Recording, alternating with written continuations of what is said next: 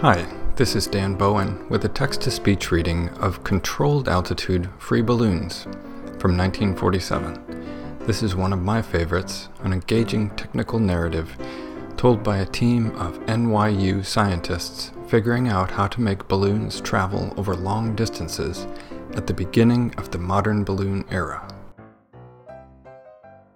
130 Journal of Meteorology Volumes, Controlled Altitude Free Balloons, by Athelstan F. Spilhaus, C. S. Schneider, and C. B. Moore College of Engineering, New York University. Manuscript received the 4th of December 1947. 1. Purpose drift bottles have been used for many years in the study of ocean currents and have provided interesting data. In meteorology, no corresponding device has been available. It is evident, however, that a balloon which is free to move with the air currents, and yet whose altitude can be controlled, has many important applications in meteorology, as well as in other fields, where it may be desired to keep instruments at altitude for considerable lengths of time. An example is in the investigation of cosmic rays. Here, clusters of ordinary extensible meteorological balloons have been used, but the constancy of altitude obtained is not sufficient for many meteorological applications. The purpose of the present investigation was to develop a balloon with a control system which would fly at a predetermined constant level for periods of many hours. Such a balloon has wider application than the ocean drift bottle, because, whereas the latter is limited to surface or near-surface currents, Controlled free balloons may be set to drift at any pressure elevation desired, or along other thermodynamically defined surfaces, as long as the element defining the surface changes in a monotone fashion in the vertical. In addition to the uses for maintaining instruments at high elevations, there are numerous potential applications of these balloons.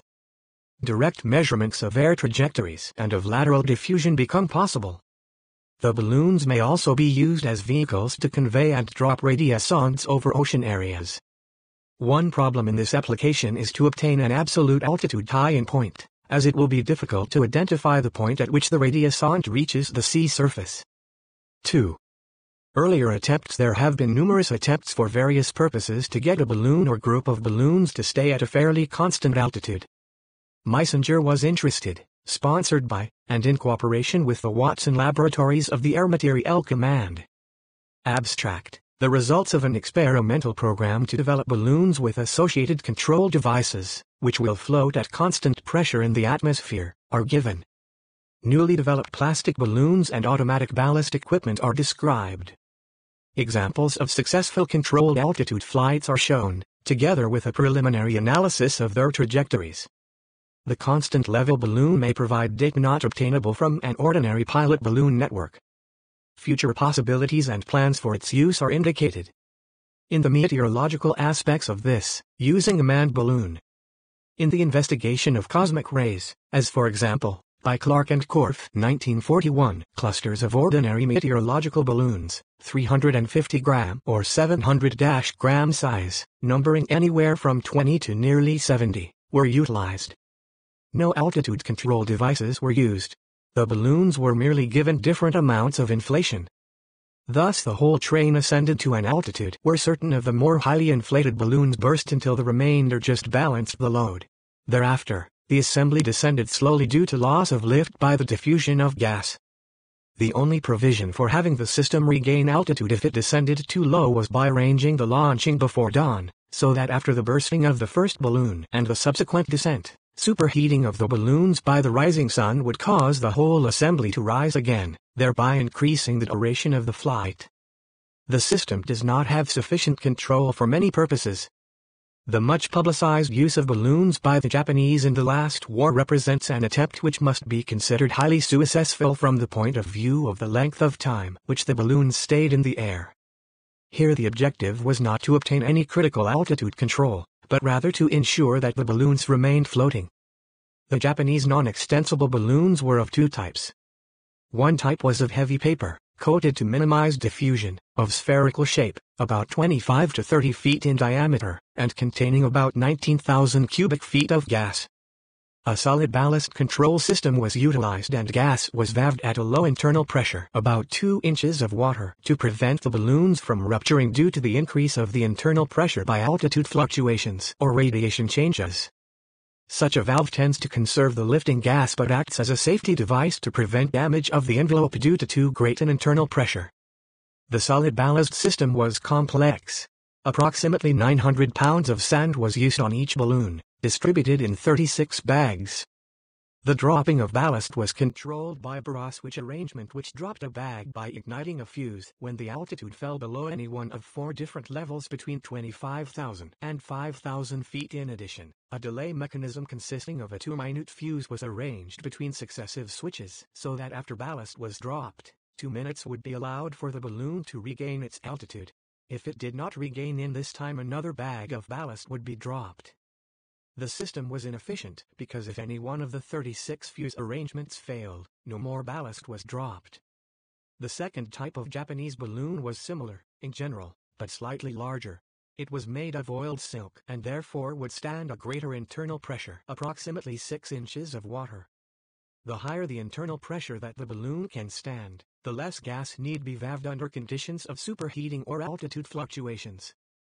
The Japanese released many balloons of these types from their islands and estimated 5 to 7% of those released reached the west coast of this country. The balloons floated between the surface and 30,000 feet above sea level. Those which reached the west coast must have remained aloft from 4 to 10 days. While the altitude maintained was not constant, these balloons were highly successful for the time they remained in the air.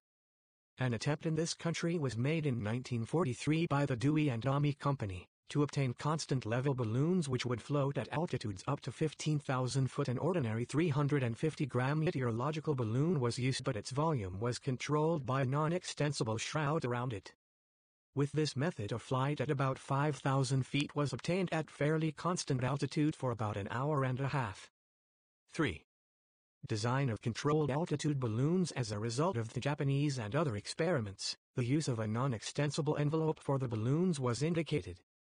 If a perfectly non-extensible balloon could be built with no diffusion through the walls, and which could withstand a high internal pressure, it would automatically stay at a constant density where the buoyancy of the full balloon equaled the load. In practice, control devices are needed to offset the leakage and diffusion of gas, to compensate for vertical currents in the atmosphere, to correct for the motion of the balloon due to diurnal changes of the balloon's temperature, and to compensate for the valving of gas which is necessary to prevent rupture of the envelope. It was decided to use a plastic as the balloon fabric, as some modern plastics are quite transparent to radiation, strong, easily fabricated, and relatively inexpensive as compared with coated fabrics. A choice of plastics. In the selection of a plastic material of which to make the balloons, the desirable properties are a. Low brittle temperature. B. Low permeability. C. High tensile strength. D. High tear resistance. E. Chemical stability. F. High radiation transmission or reflection. Polyethylene soon recommended itself for use, with its brittle temperature of below 80 F. It is apparently unaffected by ultraviolet and ozone, the permeability through 1 mil of thickness and 1 square meter of area for 24 hours is 10 liters for hydrogen and 7 liters for helium, at normal atmospheric temperature and pressure. Figure 1. Polyethylene balloon, 20, polyethylene foot diameter. Is also relatively easy to fabricate. It has an ultimate tensile strength of 1,900 pounds per square inch at 25 C, which, in a 15 feet balloon made out of 4 mil fabric, represents a working pressure of about 2.3 inches of water. The tensile strength at the temperatures at which the balloon flies at high altitude may be more than three times the value quoted above. Figure 1 shows a polyethylene balloon to Florida owned successfully in Flight 26 described below. Another film investigated is Saran, which has 10 times the tensile strength of polyethylene, 3 times the strength across the seams. Saran has a higher transparency and one-thirtieth the permeability of polyethylene. The effective brittle temperature of Saran for this work is not known reliably. B ballast valve. The altitude control is an automatic ballast dropping device consisting essentially of a diaphragm-operated needle valve which jettisons liquid ballast whenever the balloon is below the altitude at which the control is actuated.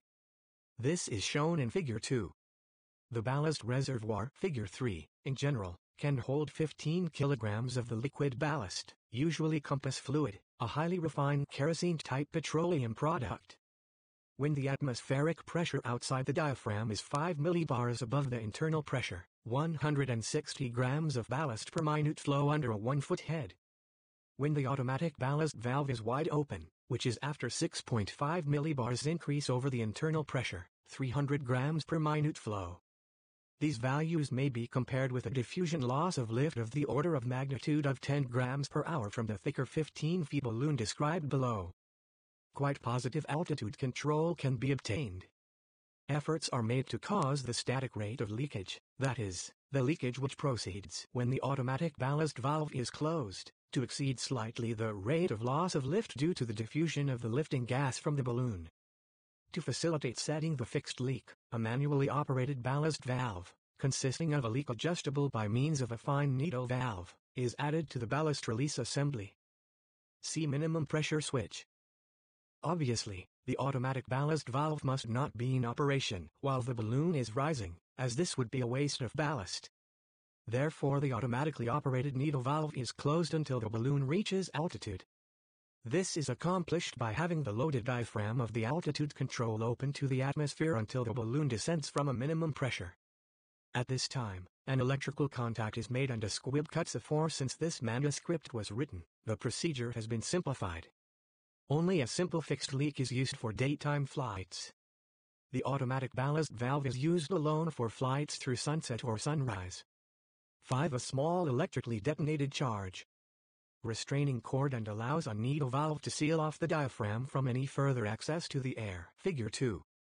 The capsule then contains a volume of air which has been trapped at the existing pressure and temperature at the time of operation of the sealing switch. Thereafter the aneroid will withdraw the ballast control needle valve when the ambient pressure increases to the point where the entrapped air is compressed below this volume. Figure 4 shows the minimum pressure switch which makes the electrical contact at the time of seal-off. It consists of a trapped volume of air that is allowed to escape through a mercury pool as long as the outside pressure is decreasing. As soon as the exterior pressure increases once more, however, mercury is drawn into the tube, making the seal-off contact between two electrodes. 4. Height determination Up to the present time, the standard radiosonde has been used in order to determine the altitude at which the balloon is flying. This permits a regular radiosonde ascent to be obtained during the period that the balloon is rising. Thereafter, as the balloon remains at approximately the same altitude, it becomes somewhat difficult to identify the radiosonde contact but utilizing both the temperature and pressure indication, this is possible. A special radiosonde modulator of the 011N type has been designed. Figure 5. The pressure pigging, line, minimum. Pressure switch, automatic, ballast valve, I, vent. Ballast, reservoir, filter, battery box, manual, ballast valve, discharge tube, capsule and linkage is of conventional design, but in place of the commutator bar, a motor-driven helix is employed. This system permits the determination of figure 4. Minimum pressure switch mercurial. Pressure data without knowledge of the history of contact sequence or of the ascent or descent of the balloon, as is required in the conventional radiosonde. 5. Tracking of the balloon The balloons that have been flown by the writers usually have been tracked by theodolites. Airplanes have also been used to extend the observations. These two methods require the balloon to be visible and not obscured by cloud cover. When available, ground radar has been used in tracking the balloons, with good results. A series of SCR 658 radio direction finders is also used, arranged in a net along the expected trajectory of the balloon. In addition, aircraft equipped with inverted search radar have been employed to extend the tracking net. 6 flight results while the characteristics of various plastics were being investigated. Four preliminary flights were made with clusters of ordinary meteorological balloons, from 16 to 26 in number, to which two to four towing balloons were attached. The towing balloons were cut free by a switch at a predetermined altitude. The remainder of the balloons were inflated so that they exactly balanced the load hung from the cluster.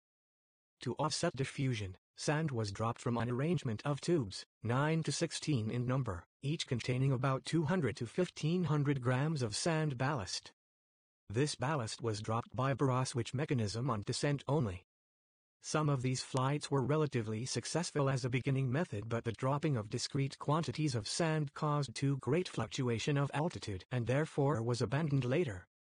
The first successful flight stayed at 51,000 feet, plus or minus 100 foot, for 38 minutes. Another remained between 30,000 and 40,000 feet for 147 minutes.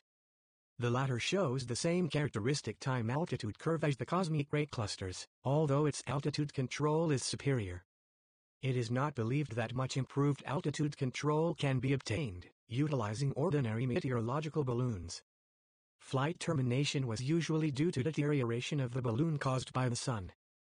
In the first flight utilizing plastic balloons, a cluster of 10 7-foot diameter balloons 6 was used. The load on the cluster was 16.5 kilograms. An altitude control was used. Unfortunately, the maximum altitude reached was not as high as the predetermined altitude which was selected to seal the diaphragm of the automatic ballast valve. As a result, the cluster rose to ceiling and stayed at this altitude for a short while diffusion and leakage of helium produced a loss of lift at the rate of 125 feet per minute. The next flight was made with a single polyethylene balloon, 15 feet in diameter. To ensure sealing off, the ballast release diaphragm was set to operate at an altitude of 12,000 feet, considerably below the calculated ceiling of the balloon. After a dawn release the balloon continued to ascend to 15,100 feet where it leveled off then slowly descended to 9,000 feet due to diffusion losses. At this altitude the ballast release began to operate and thereafter the balloon maintained its altitude within plus minus sign 1,300 feet for a period of 41 hours before the radio signal was lost. However, in the first two hours of this period, before the convection current from the desert set in, the balloon maintained an altitude of 9,200 150 feet an explanation as to why the ballast release functioned at 9,000 feet, although it was set to operate at 12,000 feet, is plain from the following data. The air in the diaphragm was sealed off on the dawn ascent at 12,000 feet, where the pressure was 657 millibars and the temperature 9 C. However, by the time the balloon passed through this level during the slow descent, the instrument temperature was 19 C. This means that the pressure of the air trapped inside the diaphragm was higher than it was at time of seal-off. For the ballast valve to function, the balloon had to descend to a pressure which would be greater by about 3 millibars than the pressure of the trapped air at its now higher temperature. Of course, there was little ventilation past the instrument, and therefore the instrument temperature was about 25 Celsius above the millibar temperature after the sun had risen. The automatic ballast valve operates when the volume inside the sealed diaphragm becomes slightly less than the volume at seal-off. Denoting the altitude at which it can operate by the subscript h, the pressure divided by the temperature at this altitude will equal the pressure at the seal-off altitude divided by the trapped air temperature at the time of seal-off. In this case PS equals 657 MBT minus 9 Celsius equals 282 A, TH 39 Celsius, 312 A where the subscript s refers to seal-off. Thus the pressure at altitude h is given by pH equals PATH divided by T0 equals 727 millibars. This pressure, at which ballast release will begin, corresponds to an altitude of 9,000 feet, which is the observed altitude maintained by the balloon for nearly 4-12 L, HOURS. The theodolite lost the balloon in clouds early and the airplane observer never succeeded in seeing it, so the balloon may have remained for a considerably longer period at this altitude. Eleven hours after beginning the ascent, the balloon was reported to have been seen over Albuquerque, New Mexico, and about 26 hours later a report was made from Pueblo, Colorado, which seemed to indicate that the balloon was still in the air at that time. The meteorological situation and wind data for that area at the time of flight support the contention that the latter observations were of the same balloon. The next flight consisted of an assimilabarsely of various balloons, as follows, one 15 feet diameter 0.008 inch polyethylene balloon, 6-7 ft diameter General Mills 0.001 inch polythene balloons, two 350 grams meteorological balloons for stadium measurements, the single balloon had a measured diffusion loss of lift of 4 grams per hour. The General Mills balloons were observed to lose lift at the rate of about 100 grams per hour per balloon. Three of the 7 feet balloons were inverted and deflated shortly after launching, due to differences in the rates of rise of the various balloons in the cluster. Therefore, the altitude reached was not high enough to effect seal-off. It is for this reason that the minimum pressure switch was developed for use in later flights. Figure 9 shows the elevation and plan views of the track of this flight. The train leveled off at 16,500 feet. The diffusion loss of lift of the remaining balloons was approximately 300 grams per hour. The ballast valve used had an unusually high rate of static leakage which had been measured before release and found to be 310 grams per hour. Thus fortuitously, the loss of lift was compensated by ballast leakage. This nearly constant leakage held the balloon at 16,800 700 feet for 7 hours. The duration of the flight was 91 hours. When the original 2,700 gram ballast was expended, the balloon descended rapidly. Even had the automatic ballast valve been functioning, the constancy of altitude would have been the same. This seems to indicate that only a minimum of automatic control is needed, provided that diffusion losses are slightly overcompensated by a constant ballast leak. Other flights also indicate the importance of a check valve in the balloon appendix to prevent dilution of the lifting gas with air. If this is not done, the altitude reached is far under the theoretical altitude determined by the displacement and gross load. 7. Control systems Two systems of control are possible with the equipment as described. The balloon is controlled between an upper level ceiling, where the full balloon buoyancy just equals the load, and a lower level floor, below which the automatic ballast valve operates. Schematic curves for these two systems of control are shown in Figure 6. In the first system of control the rate of static ballast leakage is greater than the diffusion loss of lift, and the balloon will stay at the ceiling. If it is displaced above the ceiling the buoyancy is insufficient to balance the load and it will descend again provided the rate of ballast discharge is greater than the rate of lift by loss of gas the ceiling will slowly rise by valving of gas, and as gas is lost by diffusion. The less the amount of gas the lower the pressure. Higher ceiling must be for the gas to fully distend the envelope. Unnecessary valving is undesirable and may, in part, be minimized by use of a restraining safety valve set in the appendix, which will allow some slight pressure to be carried in the balloon preventing gas loss at the peaks of minor oscillations, but still valving gas before the balloon ruptures due to too great an internal pressure. In this system of control, the automatic valve is not sealed off until the balloon starts a descent due to cooling or other changes in lift, as when night falls. Upon descent the valve is activated and starts dropping ballast immediately. This continues until the balloon is no longer losing lift at a rate greater than the diffusion losses. The balloon will then rise above its former ceiling to a height determined by the weight of ballast dropped, and remain there as long as there is ballast to compensate for lift losses. Flight 17, reproduced in Figure 7, used a low leakage balloon and is an actual case of ceiling control. It may be compared with the idealized time altitude curves in Figure 6.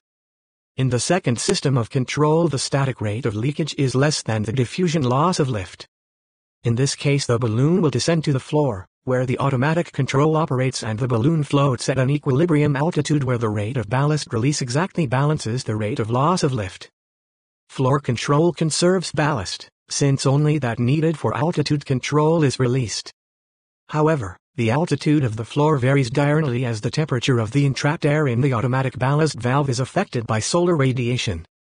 Two methods are being investigated to circumvent this undesirable feature. 1 is to fin. 8. Wind vectors at 16,000 feet for El Paso EO, Albuquerque ABE, and Roswell THJ, at 03H, 09H and 15H Mountain Standard Time on the 7th of July 1947, in connection with Balloon Flight 11, mean motion of which is shown by the balloon vector. Crosshatched sector contains all wind vectors at these three stations for the three observation hours and for the three levels, 14,000, 16,000, and 18,000 feet. Temperature compensate the diaphragm, the other to insulate and shield the valve from radiation. Using the ceiling control system, flights of less than 24 hours not passing through sunset may be held at ceiling by use of a non-extensible balloon and a simple fixed rate of leak to overcompensate diffusion losses. The constancy of level will be better the lower the diffusion and the lower, therefore, the rate of rise of the ceiling. The automatic control is needed for flights lasting through a period in which day changes to night. 8. Preliminary trajectory analysis of two constant level balloon flights the 7th of July 1947. 7. The most striking feature of the constant level balloon flight. Flight 11, Figure 9. Originating at Alamogordo Army Air Base at 05H08M Mountain Standard Time 8 on the 7th of July 1947 IS The disagreement between the actual trajectory and the trajectory that might have been estimated from routine upper wind report. In this connection the observations from the Weather Bureau stations at El Paso, Roswell, and Albuquerque have been examined since the path of the balloon was contained within the triangle formed by these stations. Over El Paso, the wind direction at 16,000 feet. The approximate average altitude of the balloon during the greater part of the flight was approximately SW at 03H, ESE at 09H, and ESE at 15H. Over Roswell, the apparent average wind direction at 16,000 feet was S during this period. Over Albuquerque, which was considerably farther from the path of the balloon than the other two stations. The wind direction at 16,000 feet was variable between WSW and SSE during the interval from 03 to 15H.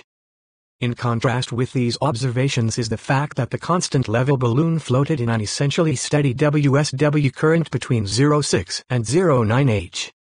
In Figure 8 the wind observations at 16,000 feet have been plotted for El Paso, Roswell, and Albuquerque for 03H, 09H, and 15H.